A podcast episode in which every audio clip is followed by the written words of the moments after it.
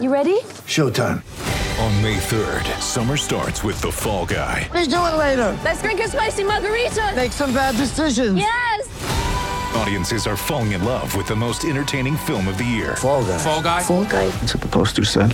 See Ryan Gosling and Emily Blunt in the movie critics say exists to make you happy. Trying to make it out? Nope. Because I don't either. It's not what I'm into right now. What are you into? Talking. Yeah. The Fall Guy. Only in theaters May 3rd. Rated PG-13. Get ready for the greatest roast of all time the Roast of Tom Brady, a Netflix live event happening May 5th.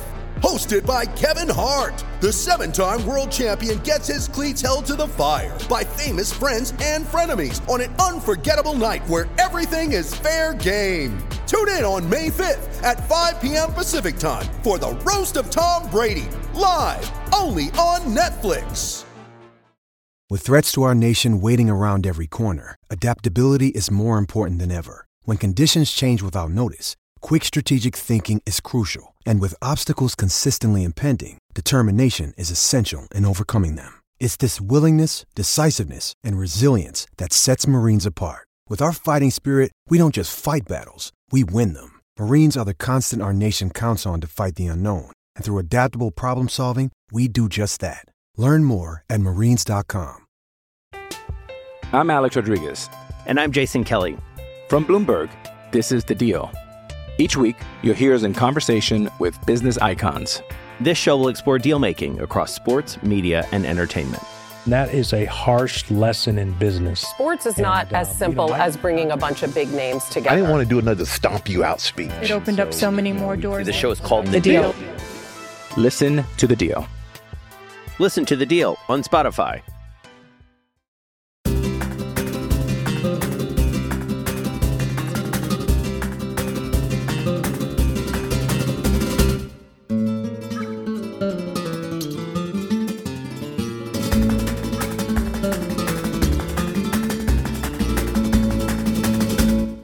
You're not going to believe it, folks. It's time for a new Colchonero chat. I'm Jeremy Barron, and I'm joined by a recurring guest who I really we don't talk often enough on this program. I'm here with MMA journalist and Atleti superfan Danny Segura. What's up, man? How you doing?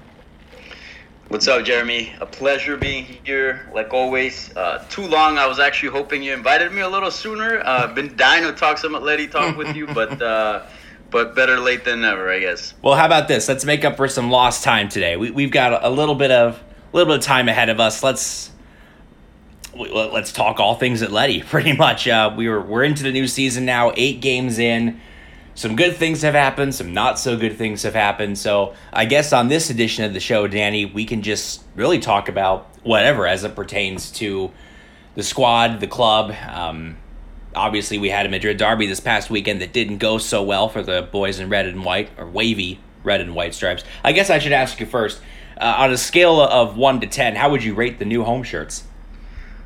Oh man, this is the worst I've ever seen. This has to be a, a two, a two. I, A two? I put the highlighter yellow uh, about a three. So I think this is an all-time, an all-time low for Atleti. They're just horrible. I mean, who who, runs who runs the the design team? Like who who sort of clears these ideas? Because I didn't see a single person. And obviously, you're always gonna get people in the spectrum. Like some people love it, some people hate it. But in, in this occasion, I didn't see a single person be like, "Oh yeah, I like that shirt." It was just a unanimous, "Hell no! What the hell are you doing?" So it's just mind-boggling that it even exists.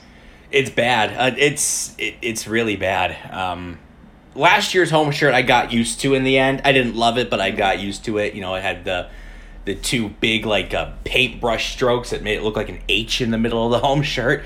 This year, I I can't explain this one, and I had kind of repressed the memory of the highlighter. Um, the third jersey from a couple of years ago when we won the league. I had repressed that memory, so thank you for bringing that one up. Um, yeah, I got you. The, ba- the ba- I, I, I will say this: it was a nice sentiment to think about the river that used to, or the river that goes by uh, what used to be um, El Calderon. So Mm-hmm. um, it was a nice sentiment. I, I do like that, but maybe they could have worked it into like a little thing in the back or something. I, I don't know. Um, but yeah, just horrible, horrible design. As far as a PR spin on it goes, though, that's a, that's like a nine out of ten PR spin. Yeah, it's, it's to look like the Manzanares. yeah. Just yeah, The, the shirt's bad. Um, but I, I think it would look a little better if the if the team was playing better, Danny. I, I think winning breeds a lot of confidence. Winning fixes a lot of things that can go wrong. But right now, Atleti aren't doing a whole lot of winning. They've already lost three times in the first eight games of the season, twice in La Liga, once in the Champions League.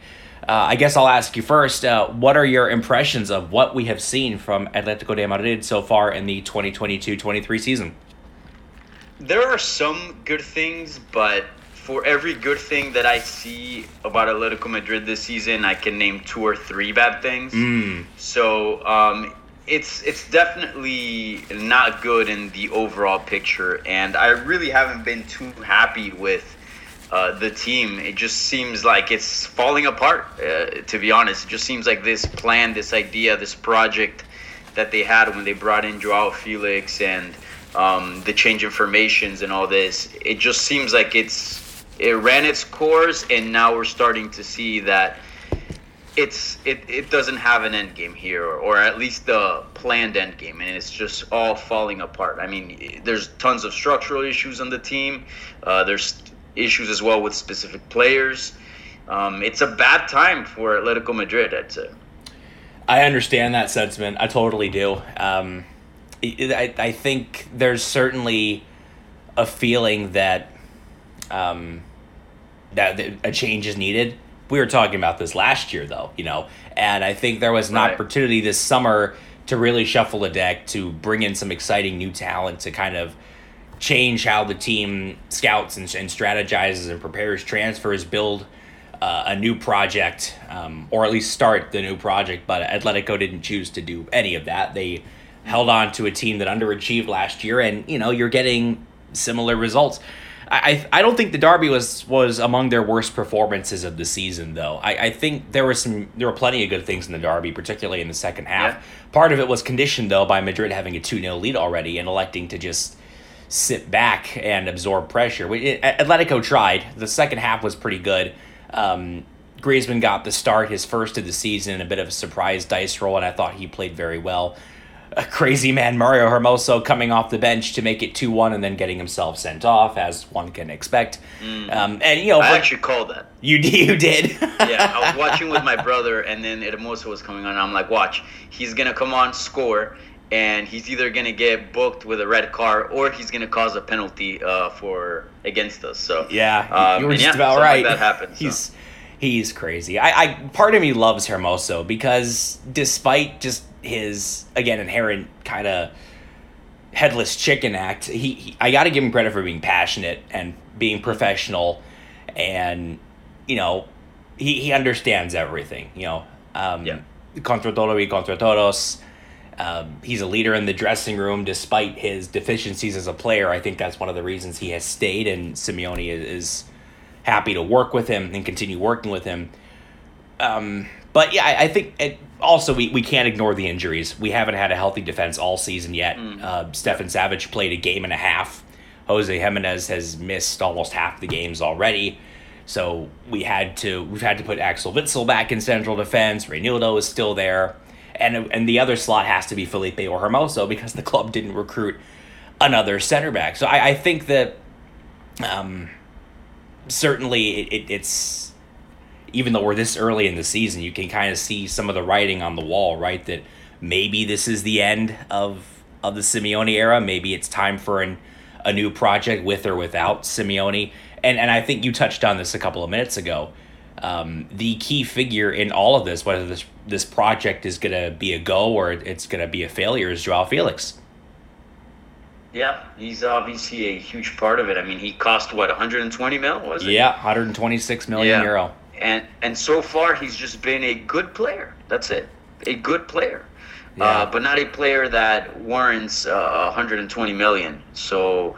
Um, yeah, it's it's it's definitely going to be very interesting to see how the club deals with him, um, how he tries to turn things around. Because I think it's a little bit of both, right? I think that certainly he's not in the best position to succeed, but also you would expect more from someone that that got into the team with such promise, right? Mhm. Um, so I wonder if we got sold a, a little bit of uh, fool's gold, if it was too much too soon. Because certainly Joao is a very, very good player, no doubt about that. Yeah. But is he that Mbappe? Is he that Haaland? Eh, I don't know. I'm kind of having my doubts. And, and at this point in time, I think we should have seen more of him. Um, you know, be- besides just like sparks of brilliance here and there, and overall like decent good games. You know, I think we should have seen already those world class strokes, um, and I, I don't feel like we're getting them. So certainly, certainly interesting time, and, and I, I do think that like obviously the, the project has its issues as well. There's also been a lot of bad luck, and I feel like that's also a, a lot of the the story of Atletico Madrid in general. Um, that defense is just a, a mess. I think attacking wise, there's issues as well. But defensively speaking, Atletico Madrid are a mess, which is crazy to even think of that we're at this point. If you just rewind maybe like four or six or six years ago to see where that defense was just, you know, one of the best in Europe, if not the best, the, the most feared. And now, you know, the defense I would even say it's not even certainly not a top five, not a top ten. Is it even a top fifteen in Europe anymore? Like that defense is is terrible. I mean, you got uh, Savic and, and Gimenez and Josema Gimenez were, are a fantastic players, but most of the time they're injured, especially um, Josema. And you're really playing with Felipe, who's quite frankly not good, not very good. Uh, who's a wild card. I do like things about Hermoso. I, I share your sentiments uh, regarding Hermoso, but I don't think that should be a starting center back. I don't think that's a guy that you want to rely on all the time because he's unreliable. He's a wild card. Like we mentioned, he will, Mhm. you know, score in one second. The next second, he's getting a red card. And, and this is not just the one thing that we've seen in the past. This is a pattern. He's a great player. If you got, hey, five minutes remaining on the match, you're down one or it's, you know, tied up and you need a victory, you put him in because you know something's going to happen. Whether it's good or bad, something's going to happen. So yeah, So I Hermoso, think- yeah, Hermoso like and him. Go ahead, go ahead. Yeah, so I was gonna say like he's solid, but again, a, an unreliable figure. Um, and then we're playing with Witsel, who's really uh, a defensive midfielder. Mhm. Uh, Reinildo has been a pleasant surprise, but he's also a bit of a hothead. Um, yeah, I mean this this defense is not what it once was, and I think it's costing Atletico dearly. And it's crazy to even think that we're at this point and we have an attack-heavy team, considering Cholo's strengths. And something that's been kind of bothering me is like seeing, for example, Gabe Rudiger go to um, go to Real or, or Koulibaly go to Chelsea, and like these top defenders that are moving around, and like Atletico's not, uh, I guess, like a landing spot for these. Like it should, the club should make it so that any any world class uh, center back would want to play for Atletico Madrid, the legendary Atletico Madrid that has one of the best uh, hit histories as far as you know defensive play, uh, a mastermind in Cholo Simeone as far as defensive tactics. Um, we should attract these kind of players, right? You saw de Ligt as well go leave Juventus and go to Bayern, and as far as Atletico Madrid goes, we're attracting some, I guess, uh, attacking players in in Joao Felix and others. But as far as the defense, it's it's crazy how how this team has sort of neglected that part of of the team. Mm-hmm. It's just divergent philosophies, right, between what Simeone wants and what the club wants, and these parties have never seen eye to eye. Um, Simeone's ambition is pretty vastly different from what the board's ambition is. The board just just wants to stay afloat. They want to uh, commercially expand, pay off some debt. If they finish third in La Liga every year, they're happy with that. But Simeone wants a lot more, and I think when he leaves we're going to look back and wonder how on earth that he we won two league titles with him. Not just one, we won two in a league with Yeah. Madrid and Barcelona who have in built like built in significantly inherently more advantages financially um, in, in terms of their their economic power uh, their reach in the media the kind of players they can attract the kind of coaches they can attract we're going to look back and say you know over this 11 12 13 year period Simeone was in charge of Atletico he led us to two league titles that's pretty pretty amazing when you think about it. Um, you know, and on the Derby Sunday, you saw our defensive weaknesses um, more or less fully exposed in the first half. Felipe missed on both goals. He failed to cut out the uh, ball over the top uh, for Rodrigo on the first goal. He was at fault for the se- indirectly at fault for the second one as well when Vinicius slammed a shot off the post and Valverde cleaned up the rebound. And you can say Atletico played well. Like they held Madrid to six shots, three of them on target, had mm-hmm. fifty five percent possession, but again, that was kind of by design. Madrid weren't really uncomfortable until the end of the game, despite Atletico's intent and some nice attacking combinations. I also think we really missed Thomas Lemar on Sunday. Lemar has become a really important player for Atletico. Simeone's talked about it quite a bit that he is the best link this team has between midfield and attack. But like Gimenez and Savic, he just isn't healthy. Like this team, this is a 22 man squad, and a quarter of the players are routinely injured. Especially your, your two starting center backs, your two best central defenders, and probably your best playmaker aren't available for big games. So that's also conditioned, I think, uh, part of this why Atletico have been so up and down to start the season.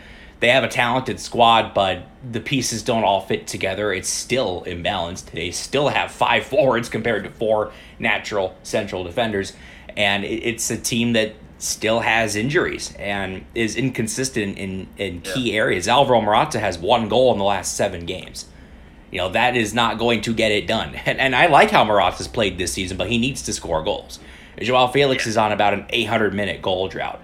Um, you know, Griezmann, I think, has probably been their best forward so far this year, and he's only started one game because of the contractual standoff with Barcelona, which is, you know, again, goes back to this point of the club and the coach wanting very, very different things, and I don't know how long, for how long a period that is sustainable. Diego Simeone is a club man, but I don't know how much how much longer he can go. He's been in charge a long time already, and I'm Alex Rodriguez. And I'm Jason Kelly. From Bloomberg, this is The Deal. Each week, you'll hear us in conversation with business icons. This show will explore deal making across sports, media, and entertainment. That is a harsh lesson in business. Sports is not And, as um, simple you know, I- as bringing a bunch of big names together. I didn't want to do another stomp you out speech. It opened up so many more doors. The show is called The Deal. Listen to The Deal. Listen to the deal on Spotify. This episode is brought to you by Shopify. Whether you're selling a little or a lot, Shopify helps you do your thing, however you cha-ching. From the launch your online shop stage, all the way to the we just hit a million orders stage. No matter what stage you're in, Shopify's there to help you grow. Sign up for a $1 per month trial period at shopify.com slash special offer, all lowercase. That's shopify.com slash special offer. In a sense, I think he, I mean, Robbie and I have been talking about this for a couple of years now. That in in more than one sense, Simeone is a victim of his own success. The expectations on Atletico are so high, and the club, because of the successes they've had under Cholo, and the club just has not leapt forward into the modern age with Simeone and the fans. Yeah, yeah, that's that's definitely been an issue here. Like, there's so many factors at play, and that's one of them. Like the club wanting one thing and Simeone wanting another. Um, clearly, they're not on the same page as far as vision, and I think the club, and it's pretty evident, like that the club have been trying for like a while now to turn the page into like sort of the little engine that could, and this uh, the underdogs into hey, you know, settling into the personality of hey this team is a european giant. We're in champions every year. We should be you know contenders for uh, la liga every year. Um, and, and i think this is where i think they also lack vision because for example i remember when the before the pandemic hit the last game that we had in champions league when when uh, we played liverpool um, we won the game. It was a dramatic super dramatic game. Mhm. but then you obviously got um, you obviously got Klopp, uh, you know, talking smack, saying, you know, okay, yeah, they beat us, but they play like horrible football. like they could be doing so much better with their football, right? And I feel like, you know, the board kind of does listen to that, and they're like, okay, we, we want to have more attractive football. So they, you know, you see them just go and uh, you know try to get as many forwards and attacking players as possible while also neglecting the defense. Um, you see them changing the emblem, right? You see them going from El Calderón to Wanda Metropolitano, which Mhm. is I think still the newest stadium in Europe, right? Um, or at least as far as like the top ones. Um, and you see them kind of wanting to turn all these pages into like being like a Liverpool, being like a Man City, being like a Real. Um, but at the same time, they're kind of forgetting the identity, in my opinion, and the DNA of Atletico, which is you know solid defense, uh, hardworking players, uh, you know, sort of that, that tough style of play, and they're trying to switch and turn the page into something one that they're not, and and, and also like, can Simeone really be that guy? I, I don't know. I, I don't know. And so far, what we've seen in, in these few years, yeah, we won a La Liga title, but I think that was kind of a, an exception. Uh, and yes, we've placed in the top three, but man, it's been a struggle and it hasn't looked pretty. And I don't know if Simeone is the guy to kind of play that type of football and, and turn the club into what the, the board wants it to be.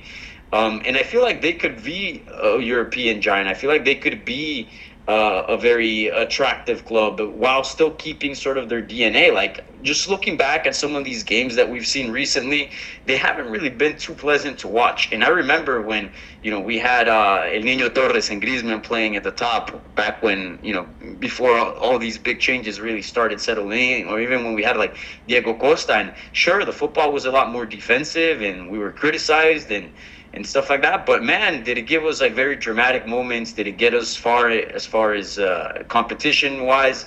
And and comparing the football that we saw back then to now, at least there was sort of a plan, there was a purpose, there was an expectation, uh, there was consistency, and that to me is just a lot more. A lot prettier to watch than kind of, you know, we don't know what we're to get. We might get a killer game like we played against Real Sociedad, right? 4 1 or this thing might fall apart. We might get a game like the one we saw in, in Champions League, the group stages against Bayern Leverkusen. So it's yeah. a really, really confusing thing, and we'll see like what what we'll end up giving. Right? Will it be Simeone or will it be the board? Uh, but so far, I think uh, things are not looking great for Simeone. I don't know if you saw the press conference, la rueda de prensa. Uh, after the the Madrid derby, I did. That guy looked defeated. He that looked, guy looked. Defeated. He looked exhausted. He looked really tired. I think he he wanted to win that game very badly, and that's why he started Griezmann against the club's order yeah. to keep mm-hmm. him benched until this negotiation with Barcelona is concluded. He started him anyway, um, and he knows they were close, but they've they've been close for years. You know, they've broken through a couple of times in La Liga, um, but the the standards have slipped. I think. Um, in part because it's it's part of the the board's design, right? They're not sanctioning spending despite the obvious improvements that they needed to make over the summer. Um, and on top of that, it, on top of the issues you have with the squad, you now have things going on off the pitch that are very toxic, that are very poisonous. Oh, yeah. The Atleti, I think, have won two games in the Metropolitano so far this season. Their worst home form in nine years to start a league season.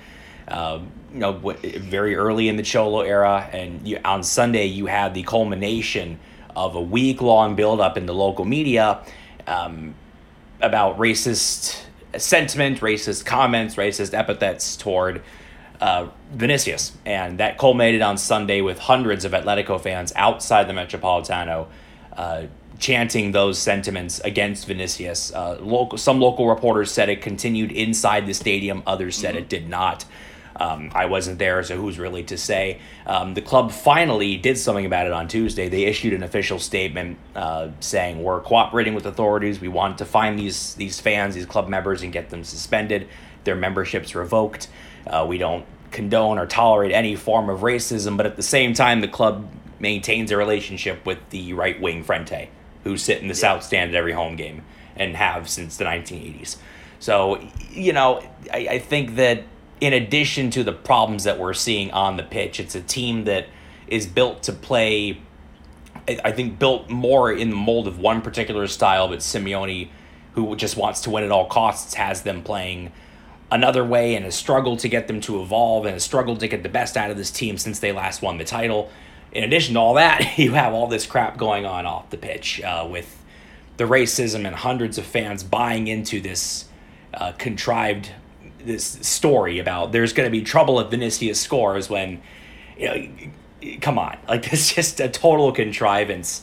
Um, but it's a very a very real and very nasty and very toxic thing emanated from this fake outrage. Yeah, that was uh, an ugly scene, and I put on Twitter. I put "Get pena," meaning how embarrassing. Like I felt embarrassed being an Atletico Madrid fan when those uh, videos started surging of um, you know Atletico Madrid fans calling Vinicius a, a monkey. Like, Yep. what are you what are you doing? You know what I'm saying? It's like if, if you're at the same time insulting i mean one to start obviously i don't i feel like it doesn't even need to be said that's a horrible thing and Mhm. like obviously like you know f racism and, and it's ridiculous that we're even talking about this in 2022 Yep. but like dude uh Cunha is part of your squad and he's an essential player. Kondogbia is also a person of color and he's part of our squad and a very important player. And you can just go down the line of like how Atletico Madrid has part of their success has been attributed to people of color to, to black people. And um, if you're disrespecting Vinicius you're also disrespecting your own team um, so yeah, it's just such a such a wild mentality, and it's crazy that um, we're even talking about this, you know, in 2022, right? But uh, you know, eh, go figure. I guess maybe it'd be uh, silly of me to be shocked that a former colonial uh, country, you know, has uh, still traces of uh, racism. I know, shocking. That doesn't happen at all in America, for example. Oh, yeah. um, like there's one excuse me it's one thing to trash talk. It's one thing to be anti-madridista. It, it- 100%. it's another thing to resort to to that you know to calling vinicius that slur. Um, and it, all- it all started with um, a pretty i think innocent response from Koke to a question from a local reporter. Like if vinicius scores what's going to happen? And Koke said in pretty much a joking manner well if he scores there's going to be trouble like if he scores and celebrates in front of the south stand it's going to be trouble. And, and like in one sense he was correct right? There were bottles thrown after both madrid goals in the first half. That's how unpleasant the scenes were and that is how frustrated the fans are and have been. But then that gets twisted and talked about on El Chiringuito, and then they bring on a guest who says Vinicius needs to stop playing the monkey, he needs to stop celebrating like this, and then everything just pops off. And a lot of people conflated it with Koke being a racist, or with Atletico as a club being a racist institution, which it's not. Um, Miguel Angel Gil issued another statement on Wednesday saying that you know this is a minority of fans. Uh, I know our fans well. We can't tolerate this. We won't tolerate it. Which, okay, on its face, that's fine. But minority of fans is still hundreds, if not thousands, of people, right? The Metropolitan, there were 66,000 people in the Metropolitano on Sunday. So even if just two or 3% of them are outside the stadium or inside the stadium saying this crap about Vinicius, um, and, therefore reflecting back on on the players they ostensibly root for, that's still you know thousands of people. That, that's two or Yeah. three percent of sixty six thousand people is still way too many people. Um, and it, the, the it is a minority of fans, sure, but it's still a problem that needs to be stamped out. And you're deflecting responsibility by not addressing it head on, by banning the Frente, by banning any racist or uh, fascist propaganda, memorabilia, paraphernalia, all that. You need to ban all of that. And the club and Spanish authorities have the power to do this, but Spain has a very troubling history with racism. As you said, they're a former colonial power. Like, of course they do. And it, it, it's it's crazy in 2022. It's mad that we continue to talk about this uh, because it is a scourge and a stain upon football. And it was a Sunday was a bad day on and off the pitch for Atletico. Um, and I too felt that shame of being affiliated, even just you know tangentially, right? Even just semi-affiliated with these people expressing these thoughts, and, and even worse, the passive bystanders. You know, if, if you're you're actively participating in it, um, but you're passively recording it, filming it, messaging about it instead of doing something to address the problem. And I know that that can be tough to if if you are not of a racist persuasion to get involved in that, you want to be as far away from it as possible. But we all have to do something about this because this can't continue. Yeah, it's it was definitely an ugly scene, and it's gross, right? Because ultimately, like you hear those chants, and those are the same people that are wearing the same shirt that you're wearing, you know. Mhm. So there is an affiliation there, and and yeah, like this is not a, a tiny minor- minority or some people, right? Um, ultimately, these were chants outside of the stadium, and for chants, you need a crowd. This wasn't isolated people yelling, you know, screams here and there of, of, of racist things. No, this was an entire chant, and you need a crowd for that. So, uh, yeah, for sure, ugly scenes. And, and look, I thought Koke's comments were fine.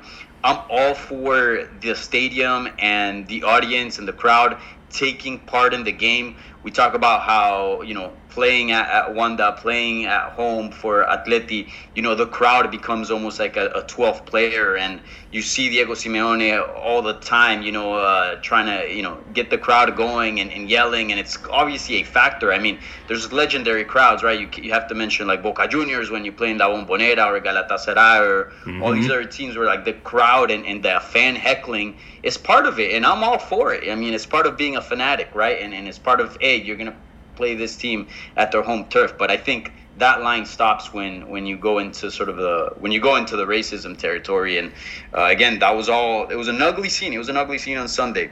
Yeah. So I hope that the club, this is more than a statement because you know it. PR is PR. Like mm-hmm. they have to say that and they will say it because if they don't, it's an ugly look. Now, will they take account for it? Will they do something about it? That's the real that's the real question because any statement on the website and, and, and, and saying they condemn r- racism, I mean, we've we've heard it all the time, right? Even in the Premier League, when they take a kneel, that's sort of just becoming background noise. Like it's just part of like the game now. But like, oh yeah, is it really like? Are people even really thinking about it now, or is it just a ceremony? Like, is it just you know an aggregation to to sort of the the pregame ri- rituals? So um, same thing even with like the Ukraine flag where they put now on the broadcast. Like, mm-hmm. do you even notice it now? Is it it's just like a a thing now? You know, it fades into um, it fades into the background. It, it, these are just all yeah. performative ge- uh, gestures, Danny. Exactly. These yeah. Pure performance, I think, and that, that's what the cynic in me says, and it's sad that I think that way. But you know, the optimist in me wants to believe that the club will make substantive changes, but I don't think they will. I've been writing about this club for nearly a decade now. I like to think I know what goes on there pretty decently,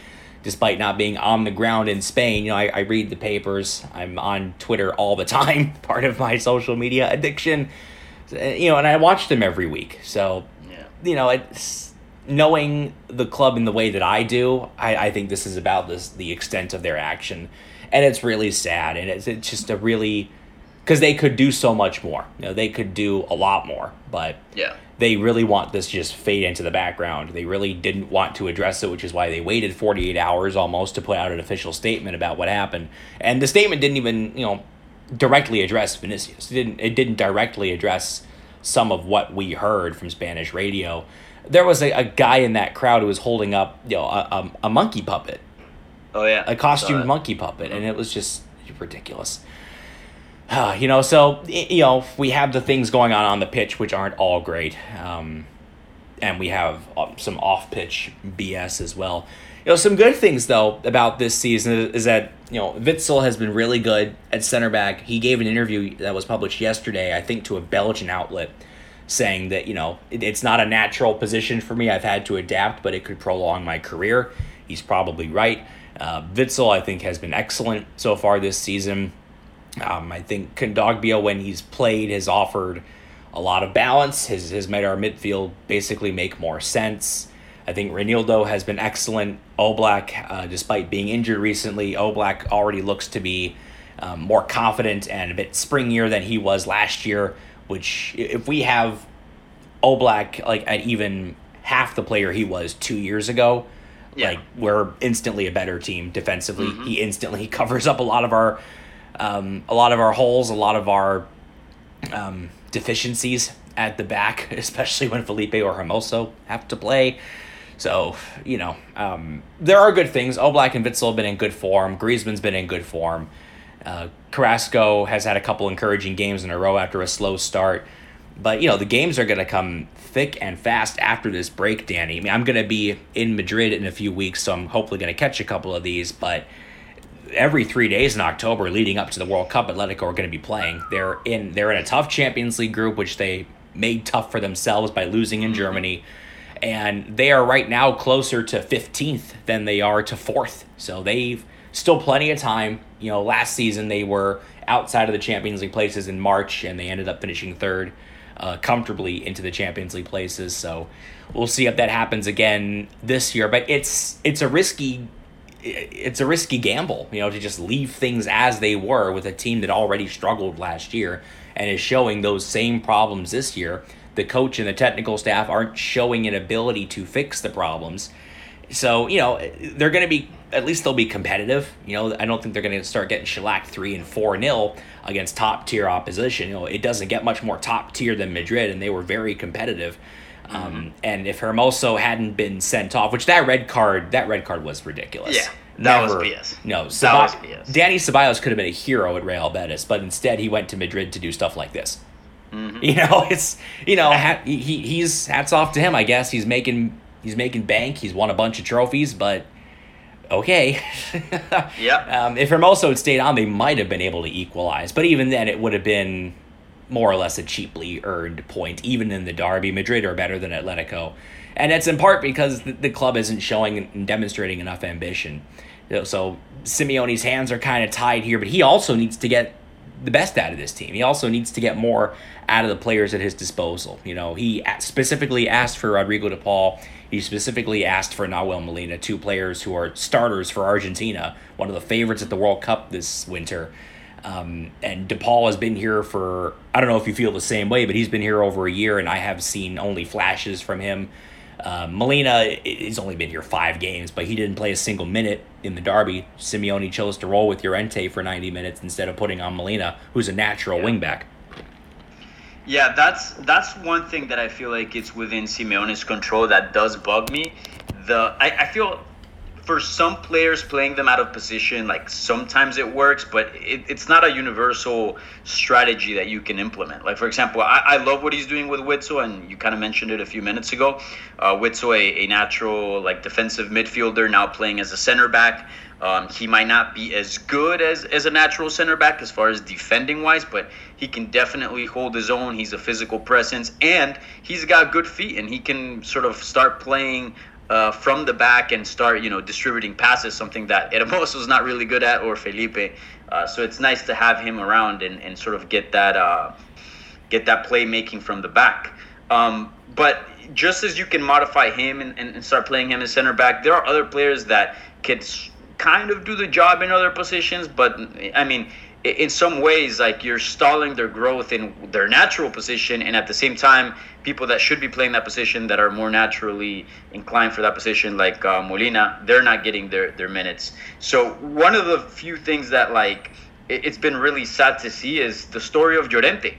You know, I, have seen in a lot of podcasts and um, just analysts in, in Spanish media talking about, oh, how does Llorente go from scoring a bunch of goals um, a couple seasons ago to you know basically not scoring ever again and, and just like this this being this like uh, scoreless figure. And but but the thing is that they changed his position completely. I do still think llorente and when he plays he plays very well and he's still that battering ram and he can still do the damage that he was once doing. But when you're playing him in a defensive position when you're playing him at right back uh, or a wing back like you know you're gonna get less goals just because he's not attacking nearly as much. So um, Llorente, he was forming to be such a, a, attacking threat and a very very interesting one because he's not really he doesn't really have the flair of a Vinicius or or these other players, right? But he's just straight up a battering ram. Like he will body your your your center back, he will get through your defensive line, and he'll you know not make a, a nice little trick shot or anything, but he'll shoot with power and score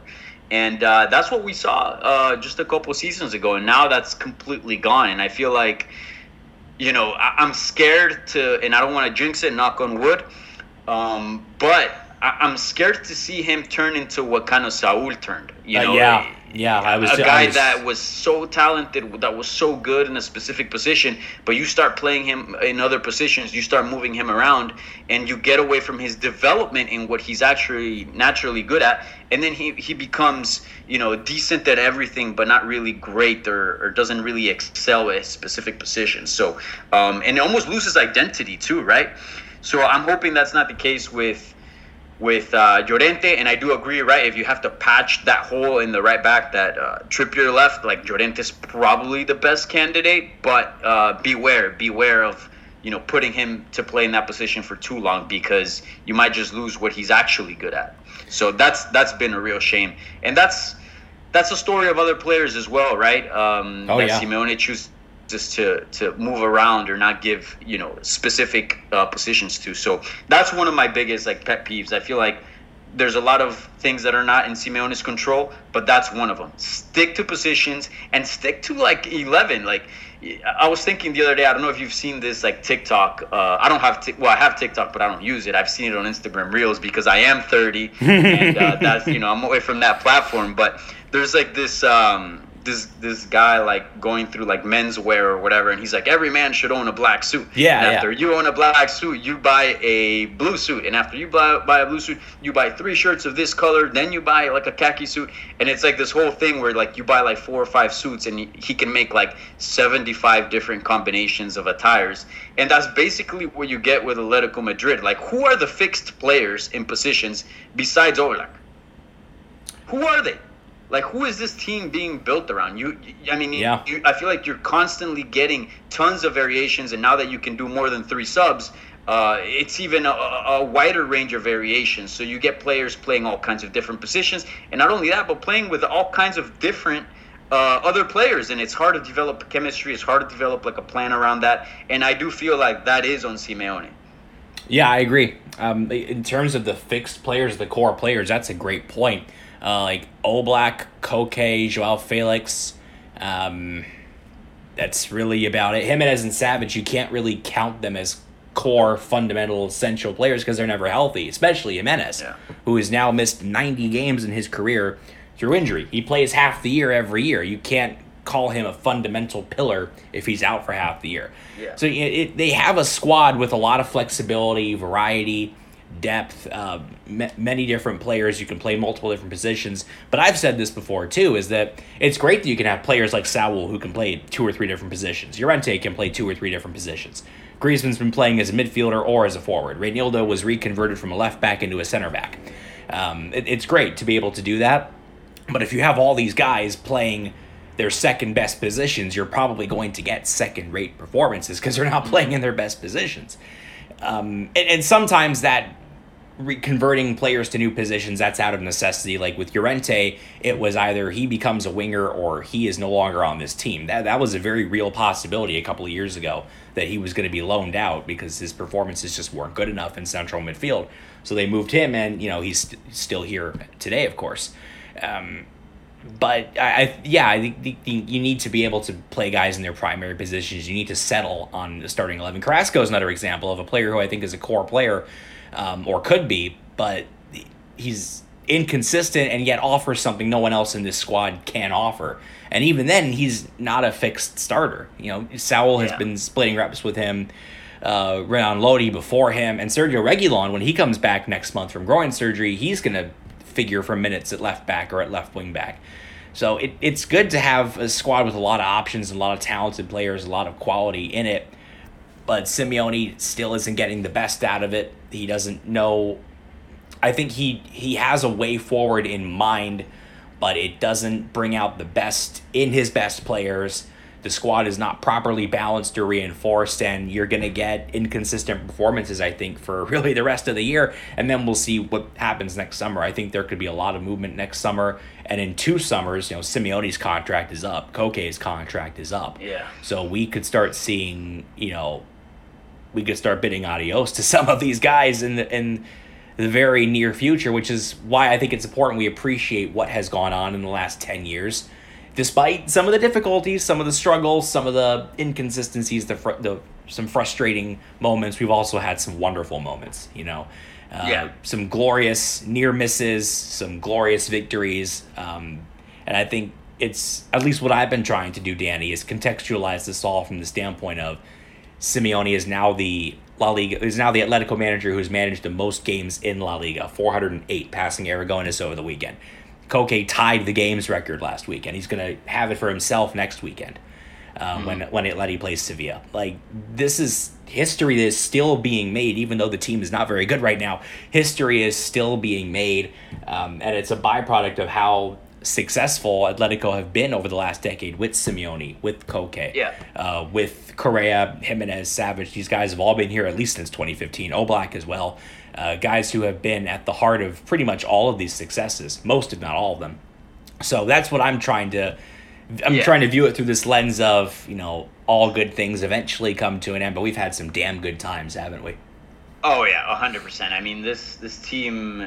I mean, we, we won La Liga not so long ago. How dramatic was that? That that was a, really nice moment. Yeah. Um, and in the final game too, like it was just a, a beautiful thing to watch. Certainly, we've had a, a, lot of great moments, and I do think there are better times ahead. And, and even it sounds like we're like super negative sometimes talking about this team because often what there is to talk about is just bad things. but at the same time, we are in Champions League still. We placed in the top three teams last season. Prior to that, we had won La Liga. Like e- even at its worst, like Atleti are still able to claw results and, and, and really not have downfalls. It's not where like we're in the mid table or well, right now we are, but I'm saying you know in, in the final results. So the, there are good things, and we do see some development in some players. Um, like Reinildo, I think he's been awesome, uh, a really nice surprise, and I can't believe we only got him for three mil. Um, and there's been players here and there that, that kind of uh, have stood out, and, and there is growth in some areas. Um, I wanted to ask you and wanted to get your thoughts and wanted to zone in specifically. In my opinion, and as I mentioned uh, minutes ago, I think one of the biggest issues here is the defense. I think if you just patched up some of the the holes that we have in the back, I think this team would be way better off. Mm-hmm. Um, what what's what do you think should be done with uh, Giménez? Because it's like season after season after season, and I feel like something needs to be resolved. Like I know he's part of the he played with Godin. I know that he's you know been around for a long time, but homie, like if you can't stay healthy, you can't stay healthy. Like, and I yeah. don't care if you take a loss selling him, but like you need a somebody you can trust in the back. You can't miss 25, 30 games each season. You just simply can't. Uh, I, I love Josema. I think when he's healthy, he's among the best center backs in Europe. He's got everything. He's got speed, he's got agility, he's got power, strength. He reads the game super well, it, it, which didn't used to be the case when he was younger. Um, he was like a Hermoso like headless chicken, but he, starting I think around 2018 is when he really started to learn and absorb everything Diego Godin, the legend, was teaching him. And, you know, unfortunately his health has betrayed him. And like it it's it's not his fault. You know, some guys are just fragile. And Atletico's medical staff is, let's face it, not the best in the world. We routinely have to deal with 30 to 40, if not more, injuries each season. And I don't think it's a coincidence that the one year in the last five where we had a reasonable amount of injuries, we won the league. So Gimenez is an example of a player who, when healthy, can guide this team to a bunch of success. Um, I would like to keep him, but and I, I know he doesn't want to leave either. He's very comfortable yeah. and settled in Madrid. He's got a contract for another two and a half years, uh, which I don't think they should have extended beyond 2023, but they did. It's whatever. It takes him to when he's he, he's only 27. He, he's still young, mm-hmm. and yeah. a lot of center backs don't hit their peak until they're late 20s, early 30s. So the best may yet be on the horizon for Josema, but he just can't stay fit. Um, I wouldn't be averse to selling him, but that would also that means the club has to go out and spend money to replace him, which they desperately don't want to do. Uh, the board does not want to spend money. They made that very clear yeah. this summer, especially without any significant sales or interest in in current first team players. Are not going to go out and replace them. So, it, it Gimenez is, is a tough case. I think it's a great question um, because of how good he can be when he's healthy, but he's just never healthy. Uh, I I would sell if a good offer came in. If someone wanted to pay 50, 60 million for Josema, I would probably sell. But it, it would be very, very tough to say goodbye to him because he is oh, yeah. one of the two or three guys who were on both title winners in 2014 and 2021. He's our third captain. He's a natural leader, really fiery, authoritative guy. You can never have too many Uruguayans in your team. Yeah, yeah, that's uh, that's true, dude. I remember when him and Godin used to start. Oh my God, that yeah. that defense was just brutal. Um, yeah, I love Josema, but like, look at the same time, like, th- you got to play the game, right? Like, it sounds so obvious to say, but like, you have to play the game, and and he doesn't. I mean, again, his body is betraying him. Obviously, I know that in his heart, he'd love to be on the pitch, but dude, like, you just can't keep playing Felipe to me, Felipe is, is the worst center back we have. I think uh, there's a lot to criticize about Mario Hermoso, but I do like the wild card factor, the fact that he can score. Uh, Felipe is a bit of an aerial threat. He is strong. He's a physical guy, and and those are usually attributes that you kind of want on a on a center back, and that's what makes a center back uh, usually distinguish a center back from just being good to being great, right? Being an aerial threat and all these other things. But at, at the same time, the very core of it, which is just positioning and just really basic defending, um, it's really eroded and it's really just not there. Like I was watching the highlights for the Leverkusen game, and you just see how many mistakes and how many times uh, we could have gotten scored against if it wasn't because we got lucky or, or, or, bad shots or whatever. But it's just constant, constant, constant mistakes from um, from Felipe, and I just feel like, man, like I don't know. You just need. It's so pivotal in this team, especially to have a solid and consistent center back. Yeah, uh, in the Leverkusen game, like Felipe, one of Felipe's giveaways like directly led to a double chance that Ivo Grbic, who was starting that game, had to clean up and, and stop to keep it goalless, and that Hermoso got turned inside out on both goals. Like mm-hmm. both the goals, he was more or less directly culpable. Um, it's no coincidence Atletico have won only one of the last 10 in which both Felipe and Hermoso have started because they're not reliable players. Hermoso, as you said, is a wild card. He can pop up with these just wild moments of genius out of nowhere. He can he can score goals. He's really good with the ball at his feet.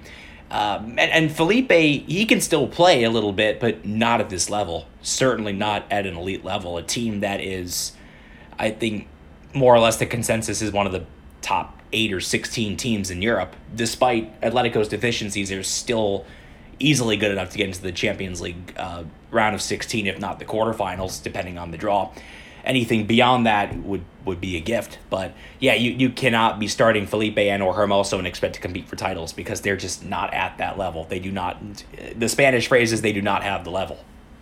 Yeah. You know, they don't. And I don't know why they extended Felipe's contract. Well, I know why. They didn't want to spend any money on a replacement, but it was obvious a couple of seasons ago that Felipe was yeah. the performances during the 2019-20 season were a bit of a mirage. He has not been the same since the COVID break two and a half years ago. Yeah, it's been it's been brutal, and, and I've also been paying attention to um, to Man U just because I like the drama. Yeah, and uh, you just no, see what no they're shortage. doing with uh, Martinez and just subbing out uh, Maguire, which I know there's probably a lot of national pressure just to play Maguire, just because you know we got the World Cup coming up, and you just see how, how like how how a team can change. Like the center back is such a crucial crucial position. Any little mistake from a center back, and you know it can cost you the game.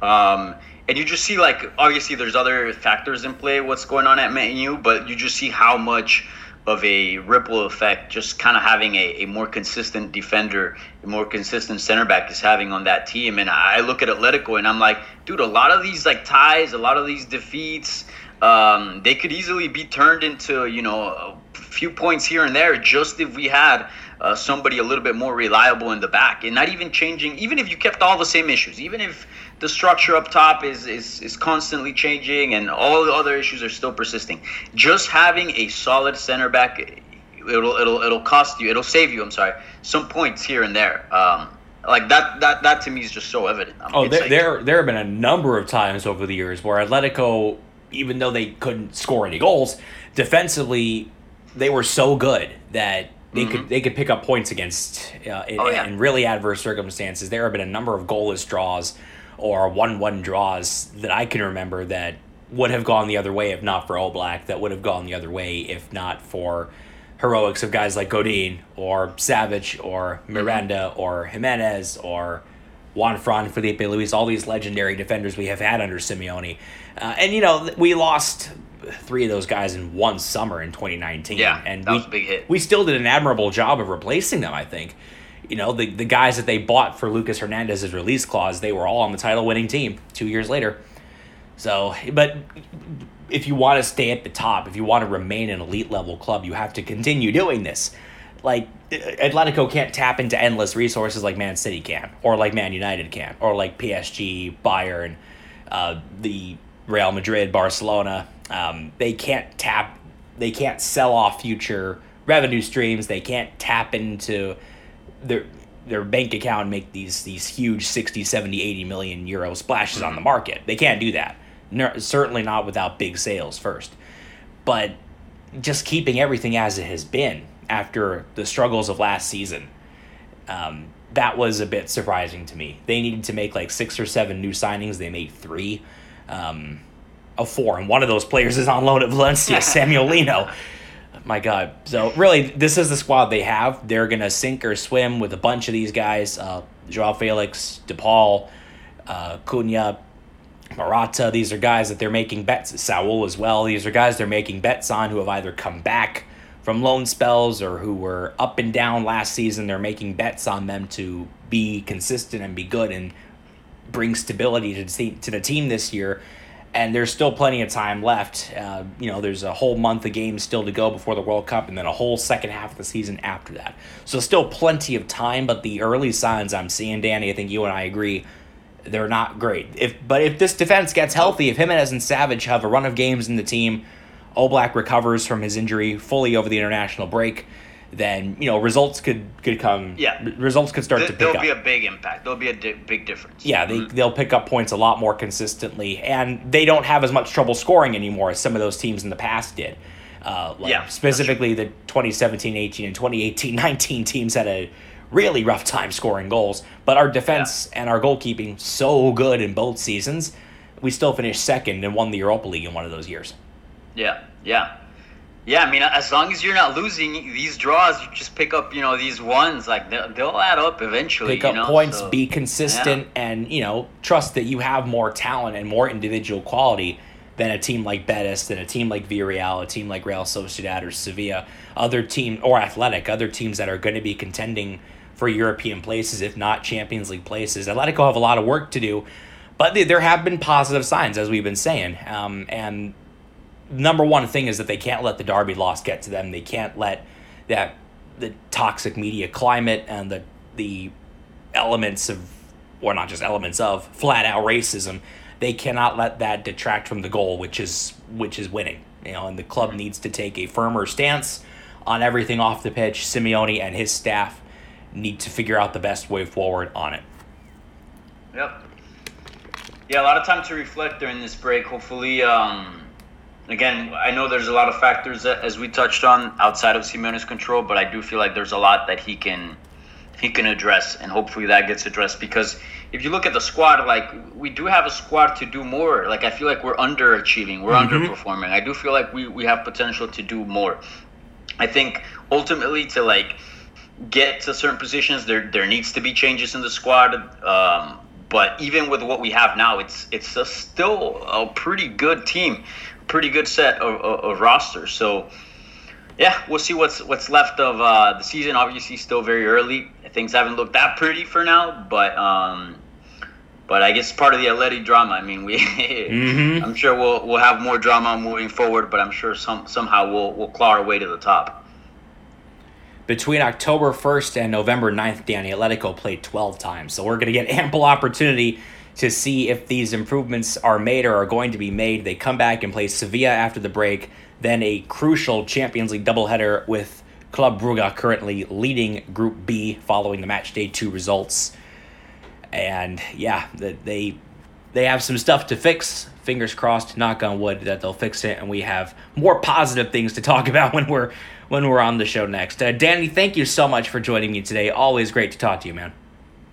No, thank you for the invite. Always a, pleasure chatting uh, chatting it up with you. Uh, anytime, anytime you want me on the pod. I know there's obviously uh, more more brilliant minds than me as far as uh, Atletico Madrid is concerned, and uh, I'm glad that you have them often on on the pod. I love this podcast. Listen to it all the time, guys. Follow them on social media.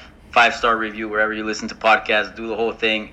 You guys do an excellent service, and yeah, I'm a I'm a I'm a loyal listener, so I'm, I'm I'm stoked to be on here. It's it's always an honor, always a pleasure. So thank you, Jeremy. Thank you so much, man. I really appreciate the the kind words. Go follow Danny on Twitter. You can read his uh, work as reporting on MMA, mixed martial arts. Uh, you can follow us on Twitter as well. Keep up with our work at Into the Calderon. Subscribe to the Atletico Madrid Podcast Network on Spotify. You get all episodes of the Colchonero Chat and the Partido a Partido podcast, our sister program. We will be back. We, we might be able to do another show over the break, but if not, we will definitely return following the Sevilla game next Saturday. Not this coming Saturday, but next Saturday, October 1st. Thank you all again for listening and for your continued support. We'll chat again soon. Adios.